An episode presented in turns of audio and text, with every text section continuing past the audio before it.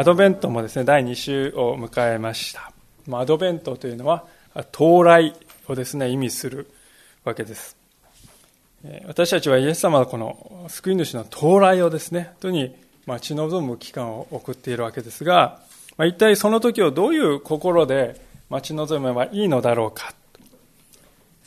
そのことをですね、今日はこのシメオンという一人の信仰者の姿から教えられていきたいと思うのであります。シメオンという人はこういう人であったと聖書に書かれてあります。早速25節を見たいのでありますが、その時エルサレムにシメオンという人がいた。この人は正しい敬虔な人で、イスラエルの慰められることを待ち望んでいた。精霊が彼の上にとどまっておられた。聖書はこのシメオンという人のことをイスラエルの慰められることを待ち望んでいた人だったとこう紹介しているわけです。この待ち望むという言葉ですけれども、えー、これは帰りをですね、待ち受けているとか、あるいは歓迎して迎えるだとか、あるいは喜んで忍ぶとか、そういうふうに訳されていることの多い言葉であります。ですから待ち望むときに、待ち望むときにしばしばですね、私たちは、この歯を歯を食いしばって耐え抜くんだとか、悲しいんだけども無理をして喜んでいるふりをするんだとか、あるいはまた実現するかどうだかわからないんだけれども、とにかくこの道しかないんだと。まあそういう悲壮な覚悟を抱いて、そしてただ耐えるんだと。まあそういうわけではないんですね。待ち望むということは、たとえ神様がなさることが今はまだ見えなくても失望しないで、心の中に静かな期待を抱きながら与えられた一日一日を精一杯生きるということだ。そう言ってよいと思うんです。シメオンのこの正しさ、また経験さということも、まさにそこから来たのではないかと思いますね。シメオンがここで正しいと書いてあるこの正しいという言葉は、聖書の中ではですね、もっぱら神様との関係においてのみ定義される言葉であります。ですから、周りのすべての人々から、あんたは不正義な人だよねと、こう、たとえ言われることがあったとしても、神様の目には、それは正しいと映る。まあ、そういうことはですね、現にあり得るんだということですよね。もちろんそれは人なんかどうでもいいから神様だけ見つめてばいいんですよという、そういう極端なことを言ってるんではないんです。それは優先順位なんです。神様の前に正しい人と聖書を言ったときにそれはどういう人かというと、神様との関係における正しさというものを人から受ける正しさというものよりもいつも優先して生きている人。それが神様の前に正しい人というわけであります。で、このことはですね、こう、あべこべになってしまうと何が起こるかというと、人の評価とか人の噂というもののですね、奴隷になってしまうんですね。人の目を第一にして生きている人はですね、さながら港を持たない船のようなものではないかと思うんですよ。どこから出て、そしてどこに帰るのかわからない人生であります。港を持たない船というのは、大嵐が来たりですね、えー、大風が来た時に身を隠すところがないということであります。荒布に揉まれ沈みかかってきてもなお休める、休まるところがないんですよ。それが人からの正しさというものを追いまとめている人の痛みであります。しかし、もしたとえ人が自分のことを理解してくれず陰口を言い、敵意さえ示すようなことがあったとしても、私の主は全てをご覧になっておられて、そして最善の道に私を導いてくださるのだと。そう思うことができる人は平安を失うことはありません。なぜなら、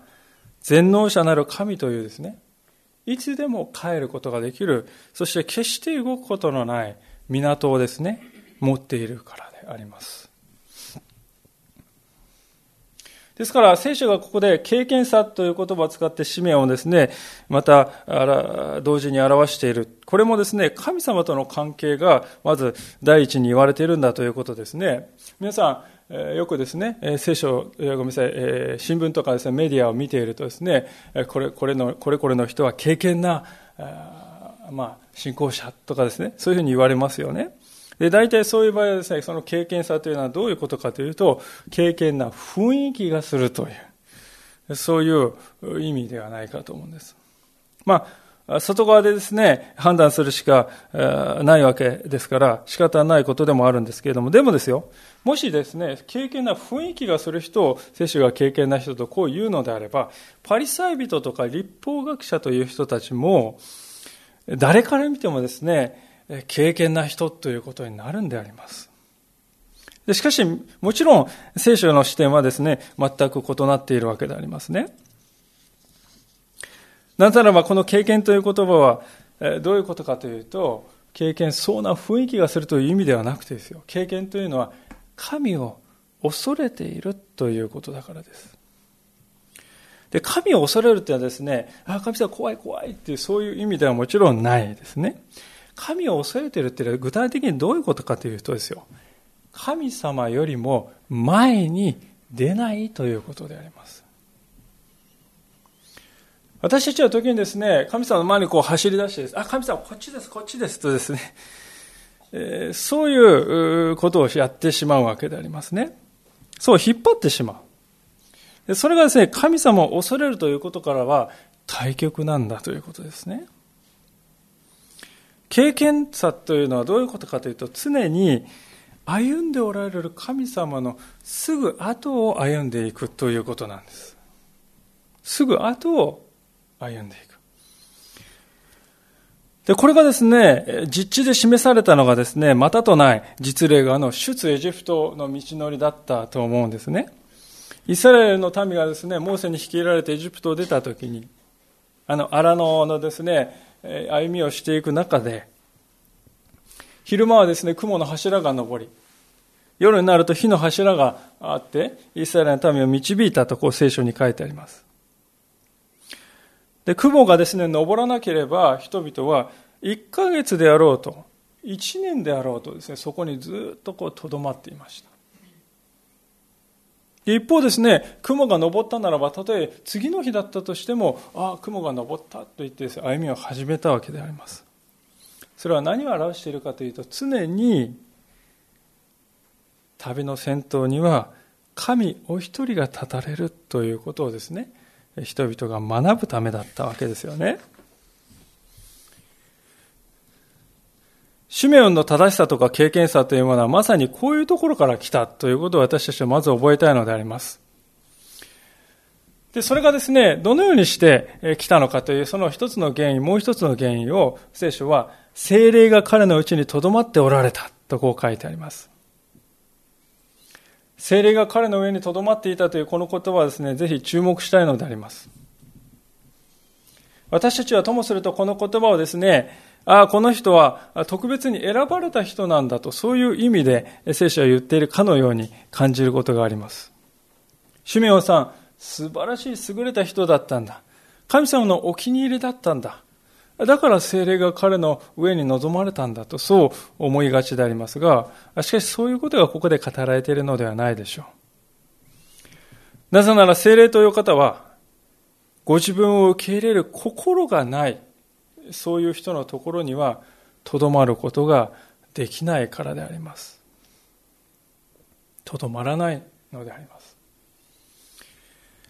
私のこの進学校時代のある恩師の先生がですね、よく言っておられた言葉は、精霊というお方は紳士であられるとこう言っていたことを思い出します。精霊という方はですね、押し売りのように私たちは心の扉をですね、伸びて、開けろ開けろって言って、ちょっとでも開いたら、かかとをねじ込んできてね、肩をねじ込んできてって、そういうふうにして私たちは心にお住まいになるんでしょうか。そうではない。この方は常に開かれた心を住みかとなさいます。開かれなければ、精霊がその人の心を住みかとなさることはできない。ですから、ある意味でね、精霊と私たちというのは共同作業をしているのであります。共同作業ですよ。私は神様です。この精霊という方は神なんです。神であるお方がそのようにへりくだって、私たちが決めるんです。私たちの自由意志がですね、決めるんですよ。私たちの自由意志に依存する形でしかご自分の働きをなさらないという、これはですね、本当に私は感銘を受けるんです。神様はいかに私たちというものをですね、尊重してくださっているか、いかに私たちを愛してくださっているか、主は待たれるんですよね。私たちは心が開かれて、そこまで忍耐を持って待たれる。私はそのことに勇気づけられて心温かくされるのであります。シメオンの上に精霊がとどまっていたということは彼の心が神様に向けて開け放たれていたということを表しております。オープンである。精霊なる神様の導きに対していつもオープンなんです。えー、今閉店中です。ちょっと取り込み中です。後で都合良くなったらお迎えしますってね、パターンパターンって閉じたりね、開いたりしている心ではなく、いつもオープンですよね。いつも素朴に神様の後を私は歩んでいくと考えていたんですよね。だからこそ精霊をまたこのような人を住みかとなさったのであります。で、こういう人であったシメオンが一番心で望んでいた、望んでやまなかったものですね。それがまあ最初に見ましたけれども、イスラエルの慰められることだったとこう言うんですよね。皆さん、慰めっていうのはどういうところに注がれるべきものでしょうか？慰めというのは悲しみや痛みのあるところにのみ注がれるものであります。悲しんでない人はですね慰めを求めるということはないんですね。心に痛みがないければ痛みが慰めてほしいとですね慰めを求めるということもないのであります。じゃあ一体シメオンの心にあった悲しみあるいはまた痛みということはどういうものだったのかということですよね。三つのことがあったように思うんです。第一のことは、民を導く指導者がいないという現実であります。少し歴史のことになりますけれども、このルカの、今日読んでいただいたこのルカのですね、2章というところの初めをね、えー、て書いてありますか、なんてあるかと、書いてあるかと言いますと、皇帝アウグストというですね、人の名前が出てまいります。この時代ですね、地中海世界をですね、まあ、支配していた王者はですね、ローマ帝国であります。圧倒的なパックス・ロマーナと呼ばれるですね、ローマの圧倒的な支配の中にあって、その皇帝がアウグストス、アウグストと書かれている。で、そのアウグストから委任されてローマ地、あ、ごめんなさい、ユダヤ地方ですね、治めていたのが、あの、ポンテオ・ピラトという総督、地方総督ですよね。で、ユダヤはですね、ポンテオ・ピラトが支配していましたが、それ以外のところはどうだったかというと、ローマ皇帝とうまく取り入ってですね、権力を握ったヘロデ大王という人が治めていたわけですよね。ヘロデ大王という人がですね、この時代国の上に立っていたのであります。で、この人はどういう人だったかというとですね、奥さん、妻が10人おりました。で、その妻との間に15人の子供がおりました。で、ところがだんだんですね、こう、疑り深くなって、えー、やることなすことは疑わしく人のですね、思えてきて、で子供たちを見てもですねこの者は自分私の座を狙っているのではないかと疑り出して次々と子供たちをですね処刑してしまう。妻も処刑してしまう、まあ、そんなことがですね起こっていたわけですよ。ですからヘロデ大王はですねイエス様を殺そうとしますよね。生まれたばかりのイエス様を殺そうとするんです。それはですねそういう背景があったんですよね。私の座を脅かす者極度なまでにそれを恐れているわけです。ですから、そのベツレヘム周辺のです、ね、2歳以下の子供を全て殺させるというあの事件が起こるのはそういう背景があったんですよね。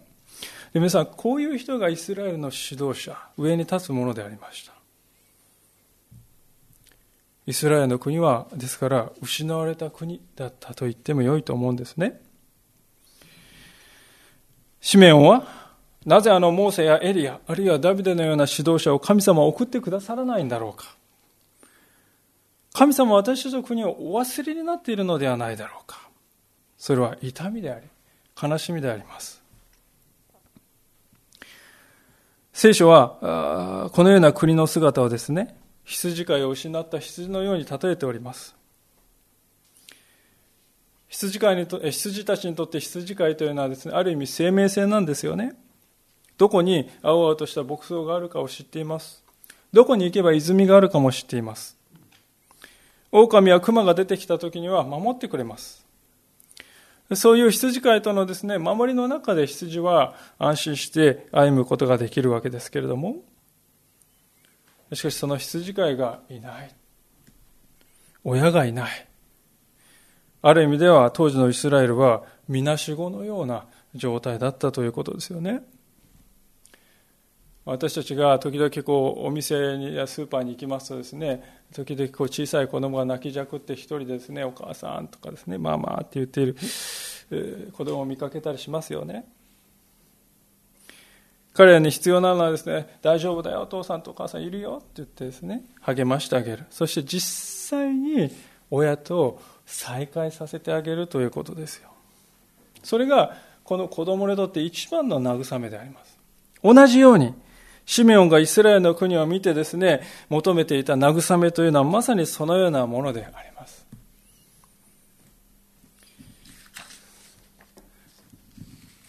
シメオンがですね、そして感じていた第二の痛みに目を向けたいと思いますが、それはこの時代、イスラエルの社会にはびこっていた数知れない不正であります。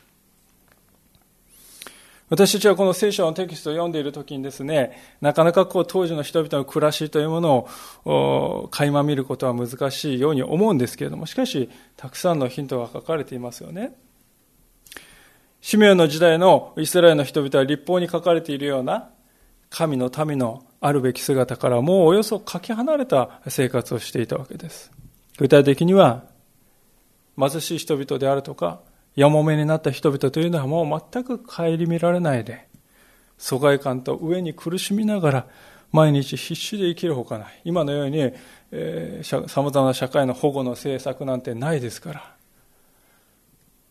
ですから初代の教会はですね、そういう人々を特に熱くですね、えー、ケアしなさいと、えー、聖書は命じているわけですよね。それは社会にそういう、えー、社会の中でその人々が、あ誰からも顧みられることがなく、なかったから、そういう時代が、背景があるからであります。エルサレムのですね、目を向けますと、エルサレムの中央にですね、あるのは神殿であります。それは建築に40年もかかった。ソロモンの神殿すら上回るですね、巨大な豪華で、えー、豪華絢爛なですね、エルサレム神殿がそびえ立っていまして、イエス様の時代に。しかしその門の前では手足の利かない人々が物乞いをしながら叫んでいる。そのような人が門の前にあふれているのです。でその門をですねくぐる祭司やパリサイ人たちはまるでそのような人などいないかのように見て見ぬふりをしながら門をくぐって神殿に入りそこで何をするかといえば私はいかに神様に愛されているか。神様はご覧くださいと訴えることに心がいっぱいであると。そして神殿の中を見るとですね、礼拝に来た人はですね、このコインでしか献金を捧げてはいけないという決まりを作って、持ってない人にはそれ両替してやるから。その時に法外な手数料を巻き上げる商人たちがですね、うごめいているわけですよね。神殿の中に。イエス様が両替商の台をひっくり返したと書いてありますが、その人たちがもううじゃうじゃいたということなんであります。街中に目を向けますと、どういう人がいたかというと、水増ししたですね、税金を取りかけて、取り立てて中間マージンをですね、取ってですね、私服を肥やしていく、あの財界のような人々が肩でですね、歩いているわけであります。中には借金を返せないと分かると、たとえ同胞であろうとユダヤ人であろうと関係がないと言って、奴隷としてですね、酷使してですね、えー、いる。何も思わない。そういう人たちもいました。雷病、まあ、ハンセン病のですね、人々はゲットのようなところに押し込められて、文字通りですね、不可植民、触ってはならない。まあ、その民の扱いを受けて誰も気にも留めることがない。エルサレムの宗教指導者たちは分派を繰り返しながら権力闘争に明け暮れて、中にはローマに取り入って敵を打ち負かそうとする者さえいる。で、そういう彼らがですね、教えるんですけれども、そんな彼らの教えですからね、人々はそれを聞いてもですね、どういう信仰に陥るかというと、形式主義そのものであります。心のあり方は全く無視されている。当時の一般の人々にとって宗教というものは何だか何だったかと言いますと、いかにしてラビが禁止しているあのこと、このこと、このこと、このことに触れないで生きていくかということだけをですね、考えている。それが当時の一般の人々にとっての宗教の全てであります。シメオンがですから日々ですね、目にしていた神の民の現実というものはそういうものだったんですよね。一体この国を見ましたときに、どこに神の民としての正義や、あるいは信仰があるのだろうかと。見るたびに思う。ああ、主よ、この国に正義を回復してくださいと。それが、このシメオンの心からの痛みであり、悲しみであったに違いないと思うんですね。で、しかし、今申し上げた二つのことはまだ何とか耐えることができたかもしれませんけれども、忍耐することは非常に難しいものも最後にありましたね。それは何かと言いますと、神が沈黙しておられるということであります。私たちがこう持っています、このね、聖書、旧約聖書と新約聖書からなっていますけれども、旧約聖書と新約聖書の間には、えー、中間時代と呼ばれてですね、400年間の空白の時代があります。マラキー書を最後にですね、神の言葉と取り次ぐ預言者は一人も出ないまま400年の月日が流れたわけですよね。400年って聞いたらあまりにも膨大なんでですね、ちょっとこうにわかに想像しづらいんですけれども、あの関ヶ原の戦いとかあの時代から今までね、一度も神の言葉をですね、聞くことができないまま人々は過ごしていたと考えますとね、途方もない長さであるということがわかると思うんです。まあ、もちろん旧約聖書はあったわけですけれども、今のように個人用の聖書を持ってですね、教会に来て、いつでもどこでも誰はばかることなく開けるなんていうすごい時代は、ここ数百年、100年、50年のことですよね。当時の人々が聖書を聞く機会というのは唯一神殿やシナゴーグで語られる朗読だけ。しかもその朗読をして解き明かすラビたちはどういうことを教えたかといえば先ほど言ったようにいかにして私が禁じるこの禁止命令に触れないで生きるかそれを考えていなさいそれでいいそういう人々です神を恐れるシメオにとって神が沈黙しておられる。これは本当に根本的な痛みでありました。彼は神の言葉にこそ植え乾いていたわけであります。聖書はそのことをですね、次のように語っております。アモス書というところですね、えー、開けてみたいと思うのですけれども、アモス書というのはですね、聖書の、旧約聖書のもうだいぶ後ろのほとんど後ろの方でありますけれども、アモス書の8章というところに、こういう言葉があります。第3版をお使いの方は1509ページ。第2版の方は1384ページから1385ページになります。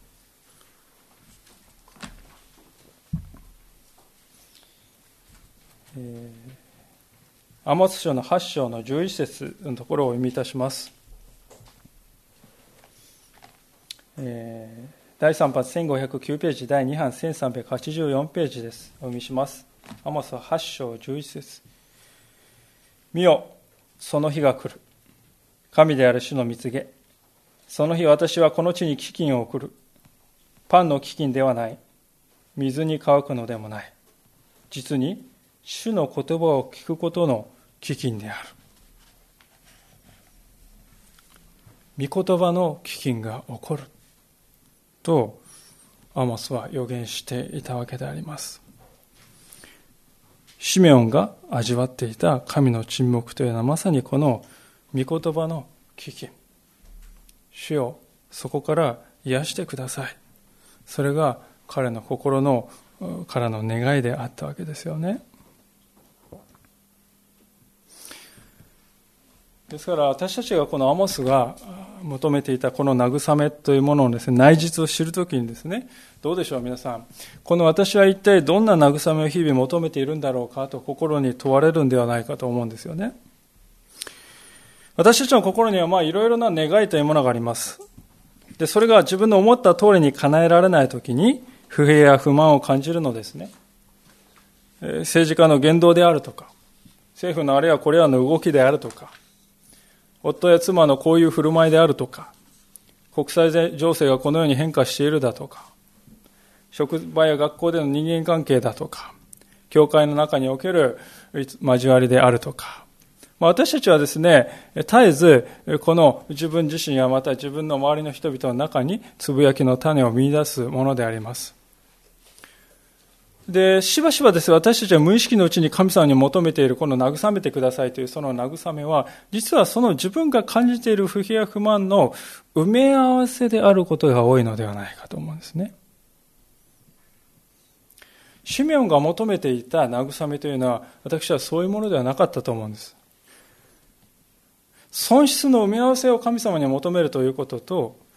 慰めを求めるということは似ているようで、天と地ほど違うわけです。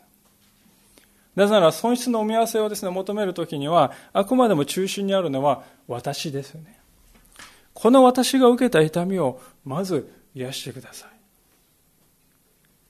い。しかし、神の慰めを求めるということは何かというと、神様が中心にあるということです。神の技が私の人生のうちになるように、また周りの人々の人生のうちに神の技が回復するようにという熱い願いですね。それが慰めを求めるシメオンの姿であろうと思います。神様は初めの初めからこの私に持っておられた神のご計画がその通り実現しますように。それが彼の心からの願いであります。そこには自分というものはない。あるのは主お一人であります。私はこれこそがですね、本当に神の慰めを求める人の姿ではなかろうかとこう思うんですよね。まあ、それにしてもですよ、皆さん。シメオのこの慰めを求めて忍耐した日々っていうのはどれだけ長かったのか。まあ、後にですね、今日の箇所の後に女預言者のアンナという人が出てきます。まあ、アンナという人は87歳であったと、84歳であったとこう書いてありますね。で、シメオは年齢が書いてないんです。ただね、文脈から判断するに、おそらく同じぐらいの年齢であったか、あるいはそれ以上であったと思うんですよね。それほど長い期間、希望を失うことなく、イスラエルの慰めを待ち続けるというのは、待ち望み続けるとは一体どういう信仰だろうかとこう思いますよ。しかし、ついにそれが報われる日が来たと。ヨセフとマリアの腕に泣かれてですね、生まれたばかりのイエス様をですね、えー、が神殿にやってくるんです。で、この日はね、シメオンの人生の頂点であったと思います。クライマックスです。生涯をかけて祈り求めてきた神様からの答えというものがその通りに実現した。そういう瞬間私たちはもう本当にですね、この場面ですね、さぞや感動的な場面だろうとですね、思い浮かべるんですけども、でも実際はですね、実に素朴なものですよ。エルサレムですね、神殿というのはこの時どれぐらい大きさがあったかというとですね、一番外側の違法人の庭っていうのは200メートルかける300メートルもですね、学校の校庭ぐらいの広さがあるわけですよね。その中にですね、もう一つ門があって、その中入ると、婦人の庭というのがあります。婦人の庭に入ると、そこですら50メートル四方の大きさがあります。でそれだけ広いところにです、ヨセフたち一行がね、ポツンとこう立っていたじゃないんですよ。エルサレム神殿は四方八方からですね、毎日数千人、何千の人がですね、来て、巡礼に訪れている。もうごった返しているわけであります。ですから誰もですね、田舎出身のこの大工と新妻のですね、カップル、赤ちゃんを抱いているカップルにですね、気を止める人なんていないんですね。誰も気がつきもせずに通り過ぎて、わーわー、ガヤガヤガヤですね、通り過ぎて行き交っている。それが実際です。ヨセフたちが神殿にどれぐらい時間いたのか分からない。1時間なのか、2時間なのか分かりませんが、しかし、シメオンはその日、その時間にまさにこのところにいて、そして見て気がついたんですね。ああ、彼らだ。何千の人からですね、その時、その時間にイエス様だと気づく。精霊が導か導いたのでなければ決して起こらない出会いの瞬間であります。で、ヨセフとマリアもまたですね、ごった返してですね、もう何千という人がいる中でですね、えー、ピンポイントでですね、自分のところに歩いてきてですね、声をかけてくるですね、見知らぬ老人がいる。もうさぞや驚いたと思うんですよね。でもこれが神の出会いであります。御霊が本人たちの思いを超えて、この人たちを出会わせてくださった。神様はそういうことをなさるお方だということです。で、この時のイエス様はおそらくですね、今、我が家のですね、4番目の子供とほぼ同じぐらいの月齢というか日数が経っていたと思うんですよね。生後40日、50日くらい。だからイメージがとてもですね、湧くんです。長くてこう真っ白なですね、白い髭を蓄えた老人がですね、柔らかい笑みを浮かべながら、赤ちゃんのイエス様を抱きかかえて、その方に手を触れながら優しくあやしている姿がですね、私は目に浮かぶようですね。その背後で人々は誰も気づくことなく生き返っているんですよ。で、私は本当にですね、心を打たれるのはしかし、この老人シメオンのですね、唇から発せられた次の言葉であります。29節、ロカの2章の29節ご覧ください。主よ、今こそあなたはあなたのしもべを御言葉通り安らかにさらせてくださいます。私の目があなたの見救いを見たからです。見救いはあなたが万民の前に備えられたもので、異表人を照らす啓示の光、見た目イスラエルの光栄です。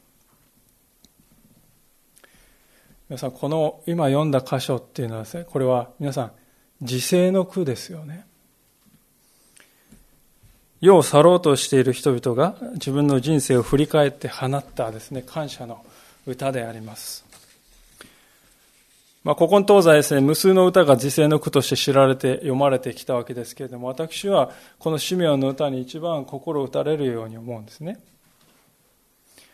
ここには待ちわびてきた神様の約束を成就を見た一人の信仰者、その心からの平安、また喜びがこう滲み出ているかのようです。で特にですね、このシメオンの自信の句の中でも、一番私が心打たれるのはこの30節の言葉なんですよね。30節の言葉です。私の目があなたの見救いを見たからですとこう言いますよね。皆さん、これは奇妙な言葉じゃないでしょうか。なんで生まれたばかりの赤ん坊を見て、私の目は神の救いを見たって言うんでしょうか。言うまでもないことですけれども、イエス様の救いはまだ一つも何も行われてないんですよね。病気の人は一人も治っていません。盲目の人がですね、一人も見えるようになったわけではない。サラート、つまり雷病のこう犯されてた人たちが、一人として清められたわけでもない。五千人の給食があったわけでも、三条の説教があったわけでもなく、十字架もなく、復活もない。シメオンが見ていたのは何か。それは自分では何一つできず母の父に寄りすがりそして泣きそして出してそして眠るだけの赤ん坊でありますよ。シメオンはそのどこにですね神の救いを見たんでしょうか。いや救いどころがこの無力の極みじゃないかと。何にもできない無力の極みじゃないか。そう思います。だからこそ私はこの30節のシメオンの言葉が、本当に心に響くのでありますなぜかというと、ここにシメオンの信仰の真髄があるように思うからですね。つまり、それは、まだ見てもいないものを信仰によって見つめ、すでに成就したかのように受け取る。そういう信仰です。シメオンにとってはですね、イエス様によってなされる救いね、民の救いが実際に実現しているその光景を見れるかどうか。それは本質的な問題ではないんですね。彼はただ、神の救いのご計画が確かにこの赤ん坊によって将来成就するという事実を知らされた。もうそれで十分だということなんです。神様はこ、ごめんなさい、シメオンはですね、ここで、ああ、イエス、この赤ん坊が将来なす、えー、救いをですね、私は見ることができないって言って、神様とこう、泣いたり悔しがったり、ああ、もっと私が若ければよかったのにって言って、不平をつぶやいたりしたかというと、そうではない。彼の心は、主のキリストを見るまではあなたは決して知ることがない。その約束の一つ、ただこの一つの約束は成就した。私はそれで十分だとこう考えたんですね。使命にとってはその約束が一つ成就した。それだけでもう後に続く神の救いの成就は100%疑いようのないものになった。追加の証拠は私には必要がない。そう考えたのであります。このことは私たちにとってとても重要な教訓を与えてくれるように思います。それは私たち信仰者は神様のご計画のこの全体というものがたとえ分からなくてもなお人は自分の人生を意義のあるものだった恵み深いものだったと感じることはねできるんだということですよ。私たちはしばしば自分が今関わっている事柄をね最後まで見届けたいという誘惑に駆られるものであります。ちょうどあのモーセがイスラエルの民を導いてカナンがもう目前なんですよね。あとちょっと行けばカナ見られると言ってピスガの頂からね、見たんですよね。もう私はそこに入りたいと切に願ったんですが、神様を、モーセをとどめられたんですね。同じように私たちも思い入れがあればあるほど、あるいは使命感が強ければ強いほど、見届け、最後まで見届けたいという思いは強くあるんですね。しかし私たちはその全貌を見届けるということはできない。そのジレンマを見事に言い表しているのが、伝道者の書の3章11節の言葉ではないかと思うんですよね。えー、伝道者の書の3章の11節、まあ、よく知られている言葉であります。皆さんもよくご承知だと思いますが、あえて開きたいと思いますが、第3版の方は1105ページ、第2版の方は1013ページか14ページです。伝道者の書の3章の11節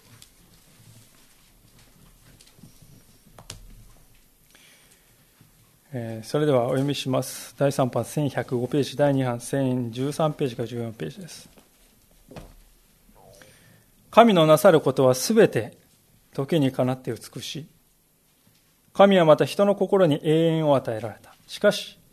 人は神が行われる宮業を初めから終わりまで見極めることができない。シミオンとですね、血のみ子のイエス様の出会いっていうのはまさに奇跡でありまして、それはまさに時にかなって美しいんです。その時にしか起こり得ないことなんです。で、その時、シメオはですね、心から神の永遠のご計画を見たいと願ったでありましょうけれども、イスラエルの慰めが現実に行われるところを見たいと思ったけれども、しかし彼に与えられた人生の中ではその救いを終わりまで見極めることはできないということです。彼が見たのは神の救いのご計画という本の第1ページを見たのですよ。続く数百ものページのですね、えー、は彼の範疇を超えたことだったんですね。でも、彼はつぶやいたりはしない。不平を鳴らしたりもしない。私の人生はこの神の救いの第1ページを見させていただいた。これで十分だと思ったわけです。私は、これがですね、本当の意味で信仰に生きるということなんではないかと思うんですね。人生というものは当然のことですが、有限なものであります。しかもいつ終わるかわからない旅であります。で、それにもかかわらず私たちは自分の心にあれこれとビジョンやですね、幻を思い描いては、それが全て実現するようなことをですね、夢見てしまう。で、時にそれはですね、もう待つのに飽きました。と言って神様に向かってバーッとぶちまけられたり、えー、することもあるわけです。で、だからこそしかし私たちは神様が示そうと思われた範囲の事柄で私は満ち足れる。そういうものであるということを追い求めていきたいんですね。たとえ私の人生の中で、ただの一度だけでも神様がご自分の救いの計画を味わう機会を与えてくださったら、私の人生を与えてくださったら、それで十分だとそう思えるものになりたいわけです使命にとっては赤子のイエス様を見てそして胸に抱くそれがそのことだったわけです皆さん、この時ですね、神殿の中にいた他の誰一人としてですね、この赤子はですね、救い主になるぞと知っていた人はいなかったんですね。誰も気にも留めない。で、その中で、シメオンだけが知っている。紙面は主イエスの人生の最初のページを見た。それで満ち足れたんですね。そしてまだ見ない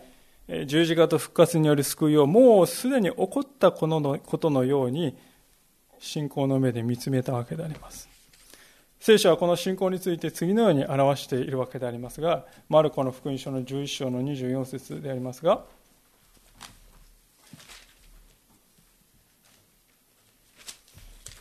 マルコの福音書の11章の24節を見てみましょう。第3版は90ページ、第2版は82ページか83ページ、あちこち開けて恐縮ですが、それでは、OK になれなかった方はどうぞお聞きください。マルコ11章24節です。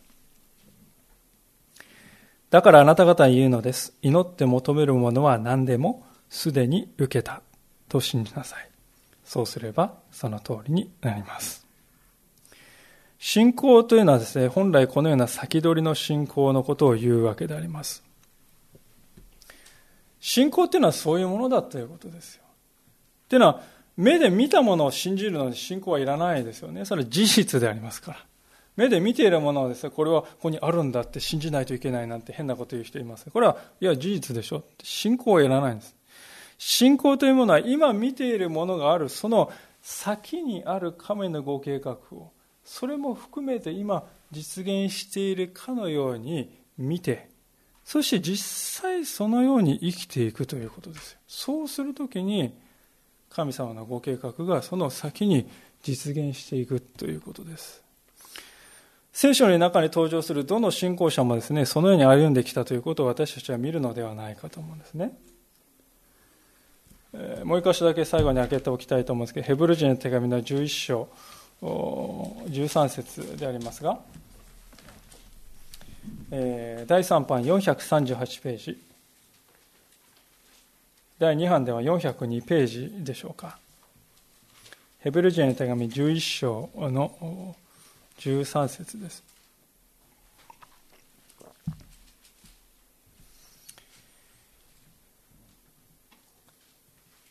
ヘブル11章の13節を見します。これらの人々は皆信仰の人々として死にました。約束のものを手に入れることはありませんでしたが、はるかにそれを見て喜び迎え、地上では旅人であり、気流者であることを告白していたのです。彼らはこのように言うことによって自分の故郷を求めていることを示しています。もし出てきた故郷のことを思っていたのであれば、帰る機会があったでしょう。しかし、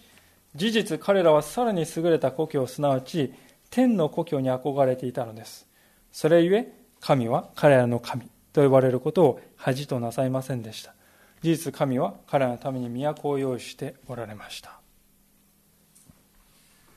皆さん、13節ですね、えー、約束のものを手に入れることはありませんでしたって書いたんですよ。これ衝撃的な言葉じゃないですか。約束のものを手に入れることはありませんでした？それは約束が保護にされたということに他ならないんじゃないですかってね、思います。私たちは心を思います。でもそうではないです。使命の姿を見るときに、約束されたものの実態を見ないでも、神の約束の成就というものを見つめるということは可能なんだということですね。それはあたかもパズルにチャレンジする人に似ているのではないかと思います。パズルを買ってきてバラバラになっているパズルをですね、取って一つピースを見たとき、それがですね、一体どこにどのように組み合わされるのかですね、もうさっぱり皆目見当がつかないですよね、私たちは。でも、どうでしょう？パズルを買ってきた皆さんは、このパズルは必ず、えー、美しい絵として成就するね。最後には美しい絵になるって知ってますよね？このパズルは10くらいぐらいのパズルは混ざり合っているんじゃないか。疑っている人なんていないですよね。これは必ずこの美しい絵が最後にできるって知ってるんですよね。神様のご計画もそういうものではないかと思うんです。私たちは人生で味わうことができるですね領域っていうのはパズル1ピース分かせいぜいですよ。隣のパズルとピタピタってですね3つか4つぐらいあっておおここに何かミッキーマウスの顔が出てきたとか言ってですね。まあ、うちの子供のパズルの話ですけどももうそれで、ああ、これは綺麗だね、かわいねって喜ぶんですね。私たち人生もですね、その私たちの人生の周りの少しのことが分かって、それでね、それで励まされますよね。でだからといってですね、全体が分かったかというと、全体が分かったわけではないんです。でそれはパズルの全てが組み合わされた時に起こるんです。神の救いの完成のなる時というのはそういう時ですね。私たちはその時にね、本当に美しいものを見るのであります。シメオンが歩んできた道はまさにそうではなかったかと思います。彼が赤ん坊のイエスさんを見たときに、彼はその赤ん坊の先にあるものをすでに見ていた。神の救いの成就をそこに見ていたんです。彼にとってはそれで十分であった。いかがでしょう皆さん、クリスマスが近づいてまいります。私たちの間に人となって確かに宿ってくださった。主を待ち望もうではありませんか。すでに表されたこの救いの完成者に心から感謝を持って待ち望むものとなろうではありませんか。お祈りしたいと思います。今しばらく短い間お一人お一人が心静まって短く応答のお祈りを捧げていただきたいと思います。お祈りいたします。